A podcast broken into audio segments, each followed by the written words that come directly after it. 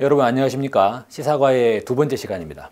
최근에 창당을 했죠. 그래서 새롭게 사람들의 이목을 받다가 지금은 이제 거의 뭐 사그라드는 분위기인데 네 그렇습니다. 바른정당에 대해서 한번 알아보겠습니다. 작년 12월이었습니다. 박근혜 탄핵의 열풍이 전국을 강타하는 가운데 새누리당의 당원들은 상당히 좀 이합집산하는 사람들이 생겼습니다. 박근혜가 탄핵이 되면 자기네들의 정치적 생명은 어떻게 할까 자기들이 뭔가 살아남아야 되지 않을까라고 해서 탄핵 열풍에 편승하려는 그러한 새누리당 의원들이 나타났던 것입니다. 그들은 작년 12월에 새누리당을 탈당을 하면서 황급하게 이름을 지었습니다. 바로 개혁 보수신당이었습니다. 원앙이나 급했으면 이름을 개혁 보수신당, 개보신당, 개보신탕 이렇게 불리기도 했죠. 그래서 이들은 1월 24일이었습니다. 새롭게 당명을 공고를 해가지고 이름을 지었습니다. 그 이름은 바로 네 완전히 반대되는 이름이죠. 바른정당이었습니다. 전혀 바르지 않은 자들이 만든 바른정당. 네, 과연 우리 국민들은 바른정당의 실체를 이미 알고 계십니다. 하지만 살펴봅시다. 바른정당의 대선 주자를 보면 유승민 의원이 있습니다. 그리고 남경필 경기도지사가 있습니다. 뿐만 아니라 바른정당은 오세훈 전 서울시장이라든가 다양한 인물들을 받아들이면서 마치도 그들이 보수 세력의 새로운 아이콘인 것처럼 이렇게 스스로를 홍보하였습니다. 하지만 바른정당의 문제점은 곧이어 바로 드러나고 말았습니다. 무엇이냐면요. 창당을 하였지만 지지율이 계속적으로 떨어지는 것입니다. 바른정당의 지지율 한번 살펴보겠습니다.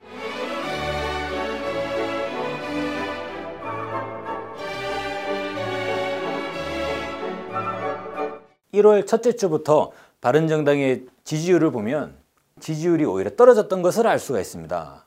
물론 이 기간에는 바로 반기문 효과가 있었죠. 반기문 전 유엔 사무총장이 한국에 들어오면서 대선 주자처럼 활동을 해 나가니까 많은 사람들이 반기문 전 사무총장이 바로 바른정당으로 들어가면 이 바른정당의 지지세가 커지지 않을까라는 면에 그러한 기대 심리가 있었던 것입니다. 하지만 반기문 전 총장이 대선 출마 의사를 접어버리고 어, 그러고 나자 바른정당은 푹 꺼져버렸죠.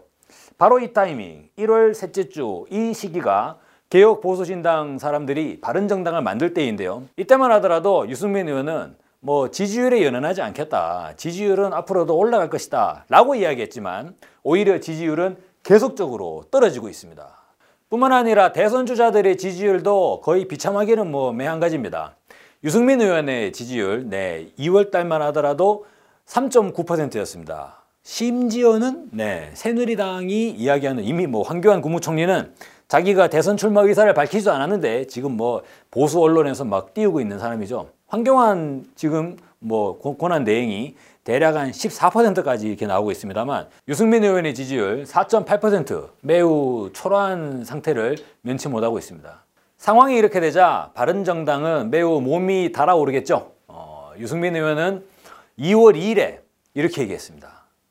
어떤 대선 후보들이라도 자기가 함께 연정을 펼칠 수 있다라고 이야기하면서 마치도 새누리당과의 공동행보까지도 열어놓는 그러한 뉘앙스의 발언을 했죠.